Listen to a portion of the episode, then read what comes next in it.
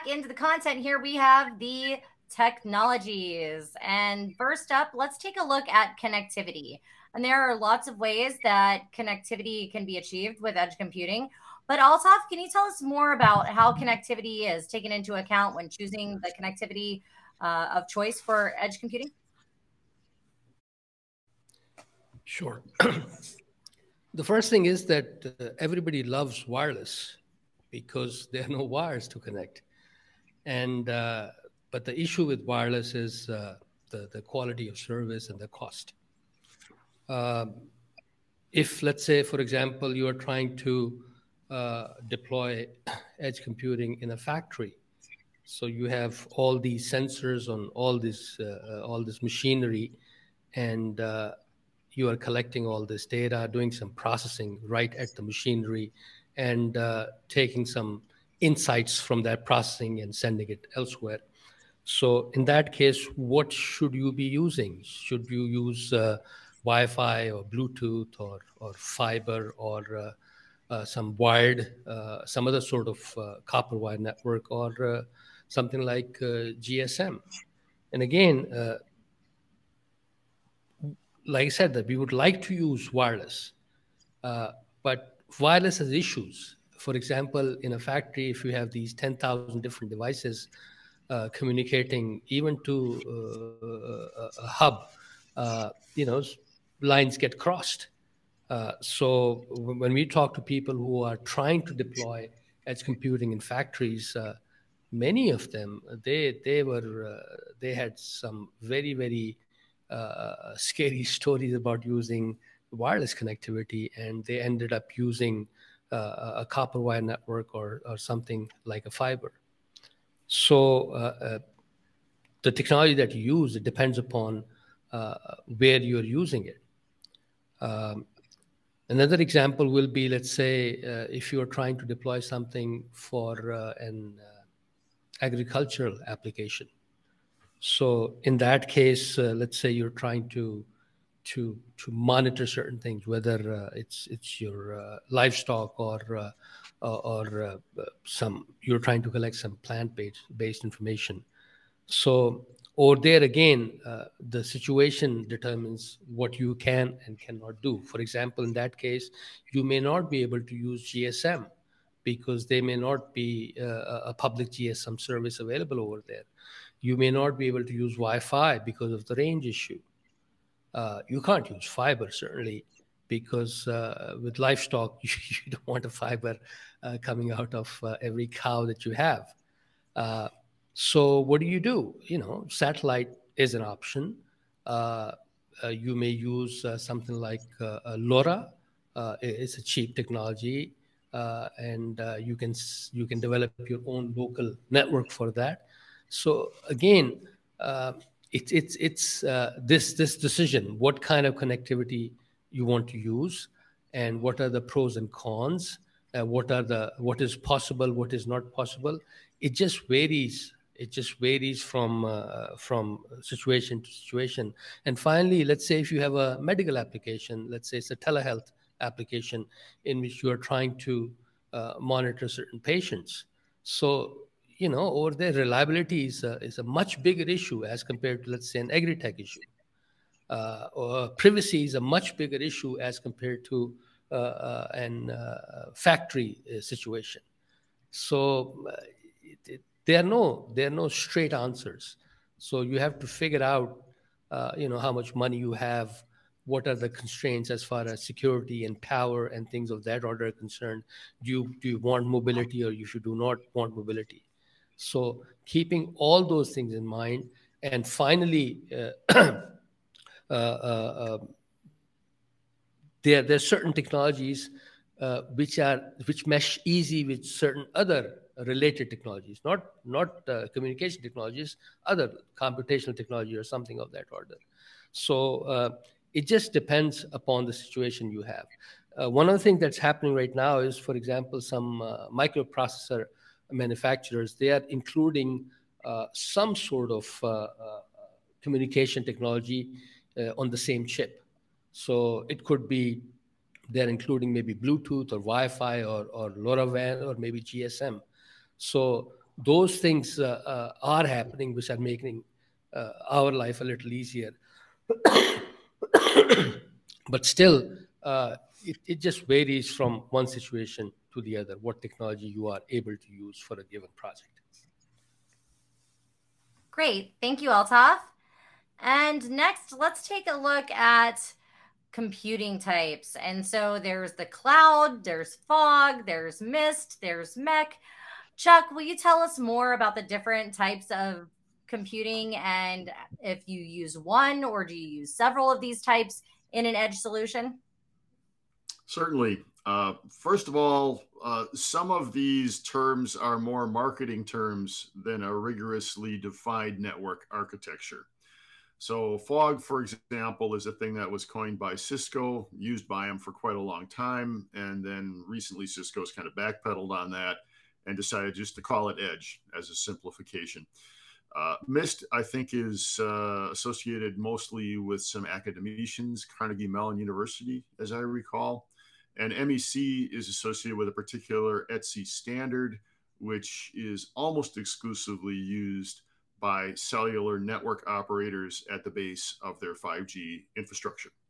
So all of these can do the edge computing job that you want to do. Sometimes the edge computers are a little shallower in the network, a little closer to the cloud. Could argue fog is like that. Sometimes they're in the intermediate layers of the network, like MEC might be. And sometimes they're pretty deep in the network, uh, very small, sort of modest computing, but a lot of it. And that's what MIST computing is about. So, as I mentioned, edge computing tends to be a hierarchy of layers. And the different types of edge computers could be optimally deployed on different layers of that network, depending on if you need big honking GPU enabled heterogeneous computers to manage huge workloads, or you need a thing that's going to just run a couple of door locks and a security camera for your front of your house.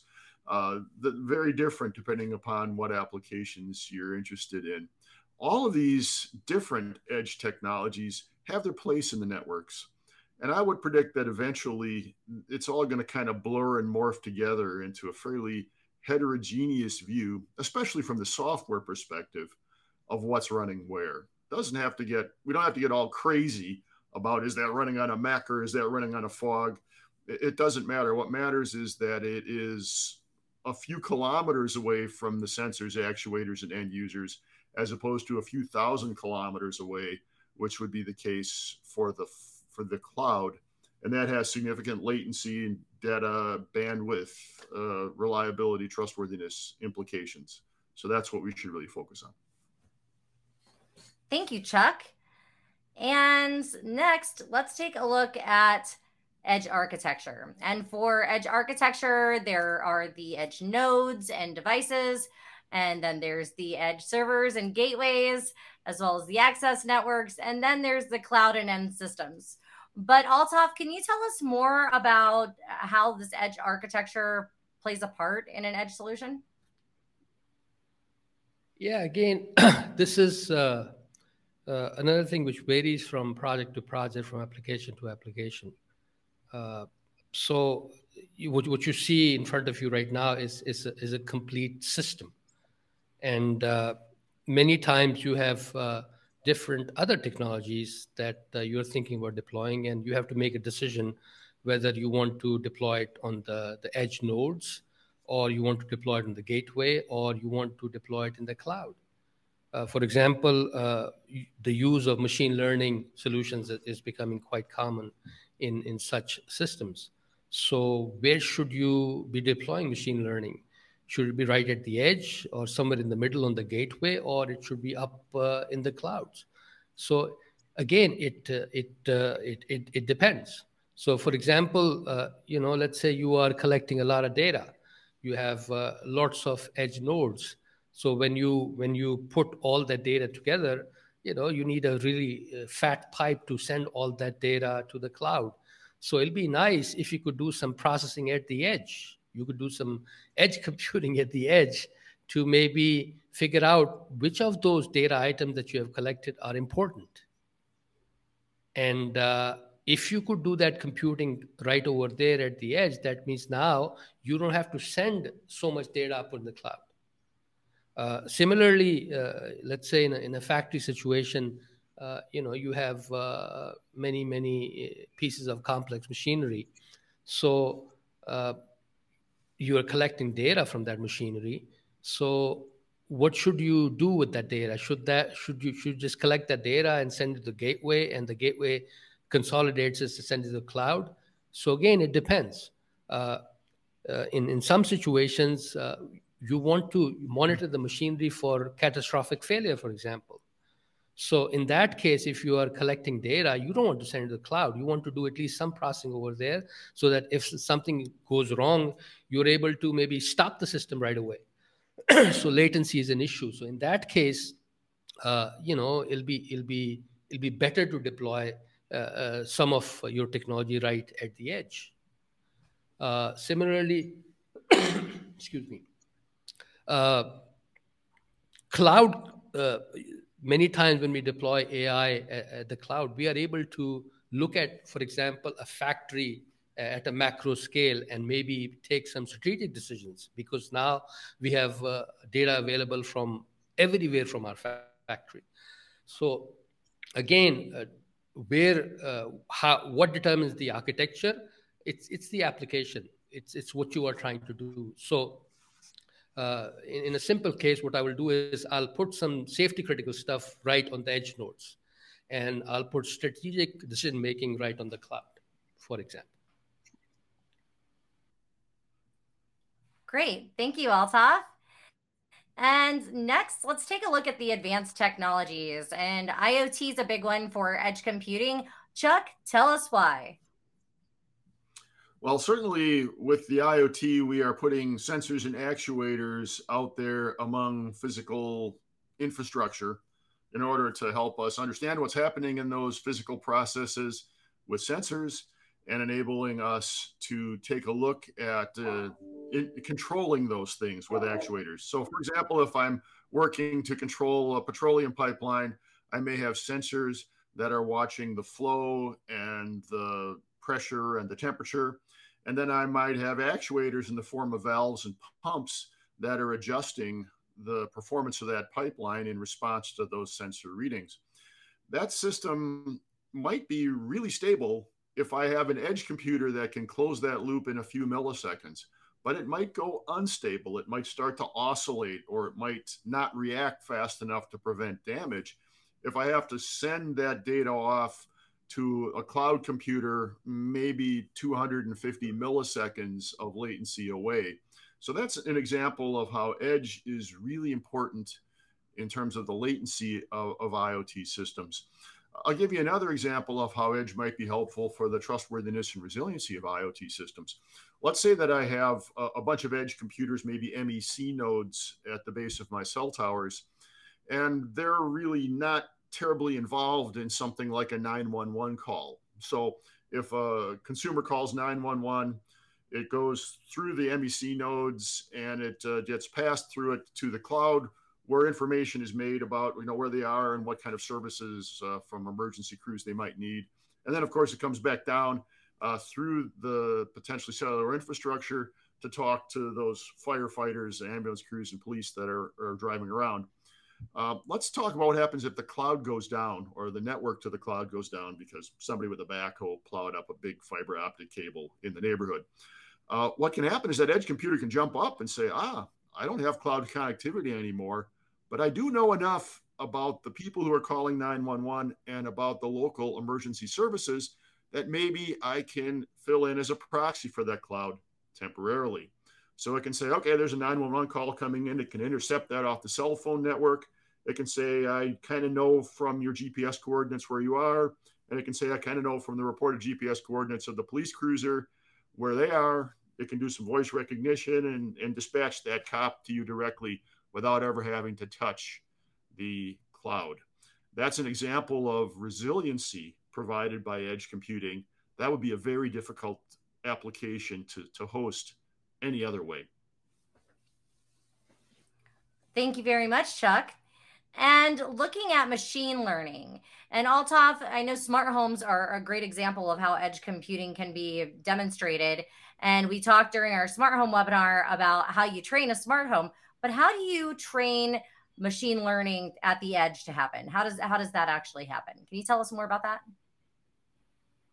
Sure. Again, I'm sorry. The the the, the answer always depends upon the application, but in, in many cases, uh, uh, we we do not do any training uh, in the edge node because uh, uh, in many cases the edge node is not powerful enough uh, to to to be able to do any training over there. So what do you do? Uh, let's say we, we are trying to monitor something. Uh, let's say we are trying to monitor the washing machines uh, in, let's say, uh, in, in 100 homes or 200 homes or 500 homes. and we want to predict failure for those washing machines ahead of time so that we can stop them before something catastrophic happens. So the data collection part, that happens at the edge.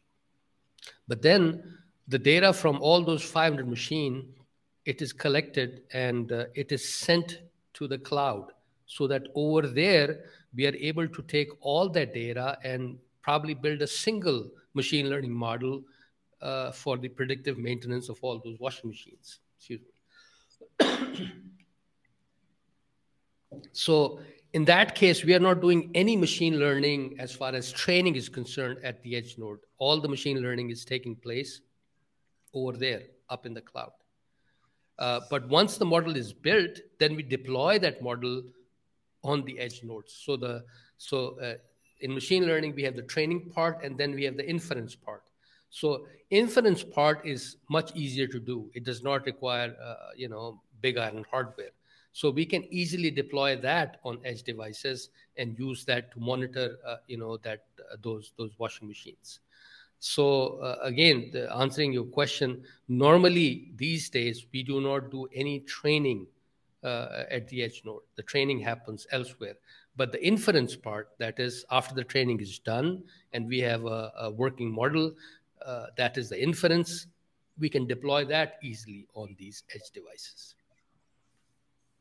Thank you, Altaf. And Prasanta, can you tell us how digital twins play in with edge computing?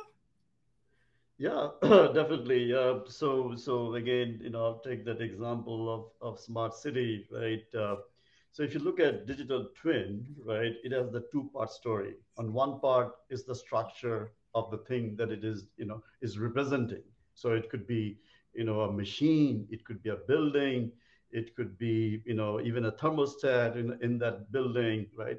Or it can be a car, right? So that's the structure part. And then there's the data part or the state part, right? The state part is basically where you are collecting the, this infinite stream of data that is coming up from that connected device. Remember, we talked about this kind of a highly uh, connected, hyper connected system, right? And, and so when you see these digital twins, which, which is actually you know, taking that state data that is coming from that edge device, you know, the entity in the world, right? And tracking that replica in order to maintain that replica, right? It is continuously tracking the state of the device and also predicting as well as recommending if you have human in the loop, right? Now, what is happening is that when you look at the DT, the digital twin, as a kind of a, quote I'll, I'll use the word software, and this is a very important thing because when you look at the scale, the DT plays a very fundamental role because what the DT does is it takes the modularity of the domain, right, and maintains the modularity and allows you to scale. Because you know what we talk, you know, when Altaf is talking about this massive scale, if you do not, if you do not architect with that modularity, the domain-driven modularity, you are entangling things which will not scale, which will fail miserably. This is based on my experience at DARPA, at startup, at Starbucks, at Equity Brands, you know, and today at, at Citizen, right? So, so ability to actually create those DTs, which are continuously updating. And remember what, what Altaf was saying, that obviously it is training, right? Using the model, which is basically, if you look at what software 2.0 is basically saying, you know what? I'm going to program that DT using models, that ML-based model, right? Now, Now you think about the division of labor in an architectural sense. You got the edge, which is where the data is, right? And where you do not want to haul the data to the cloud. So you want to do the inference at the edge, right? But you want to use the, the cloud for actually do the training, right? And you want to deploy to a kind of, you can say in a, in a way of a master slave kind of a relationship, right? You got the digital twin, right? Which is working with the rest of the guys being orchestrated, right? Making kind of what I call as the meta layer as such, right? And you got the edge twins, which are actually doing data compression, right? Okay, doing kind of the event detection versus you know sending out data just saying, hey, here's a tag data, right? So in this case of this, you know, the, the, the smart city, because you're looking at the system of systems, which is either the transportation, the grid, you know, all kinds of infrastructure, the buildings, you got tons and tons of data and being able to segment it, being able to create this you can say, this nexus of verses, of metaverses, in which these DTs are playing, right, which are deployed both at the edge and the cloud, allows you to create a seamless operation that actually can scale and deliver the value to the customer.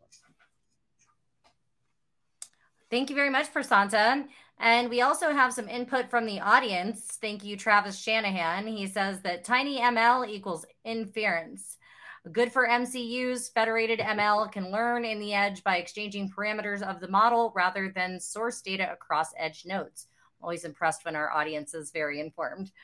And so next, we're going to watch a video with David Knight, where he's going to tell us even more about data and how it's used for Las Vegas Smart City projects.